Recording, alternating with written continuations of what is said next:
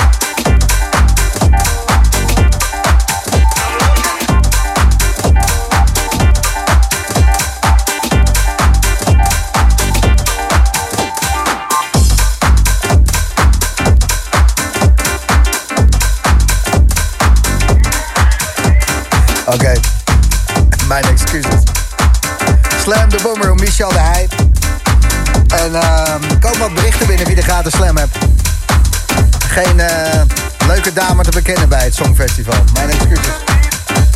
Nu zie ik het ook. Dan maar radio. Zaterdagavond 8-12, House en Techno. Dit is de Boomroom. Michel de Heij.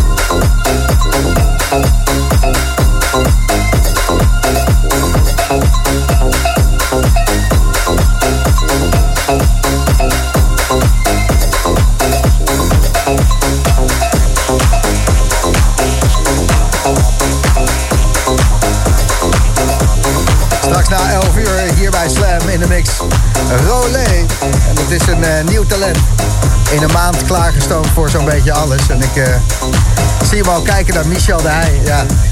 Zo kut als je daar dan achteraan moet, hè. Ga daar maar eens overheen. Ja, Ah joh, fuck it. De Boomroom Slam in de mix. Michel de Heij.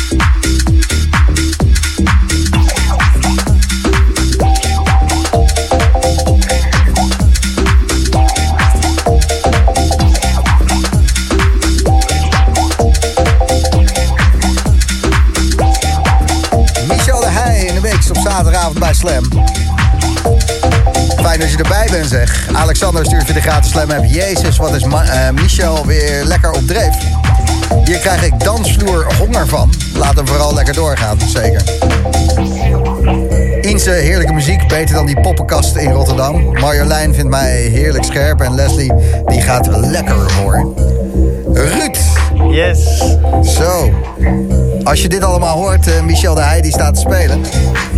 En jij als Rolé daar zo meteen achteraan mag. Je ja, debuut op de Nederlandse radio. Ja, dan heb jij zoiets van, moet ik dit overtreffen? Hoe ga ik dat doen? Nou ja, je hoeft het niet te overtreffen, maar uh, het moet wel beter natuurlijk. Ja, precies. Nou, dat is toch de bedoeling. Dat gaat nog goed komen. Gaat natuurlijk niet worden met uh, Michel de Heij voor je. Maar heb je bommetjes bij je? Heb je dingen die, die speciaal zijn? Zeker. Ik heb heel veel muziek mee. Ik heb, nou ja, oh, sowieso de EP mee, waar we aan hebben gewerkt. Samen met Michel en veel andere artiesten. Ja.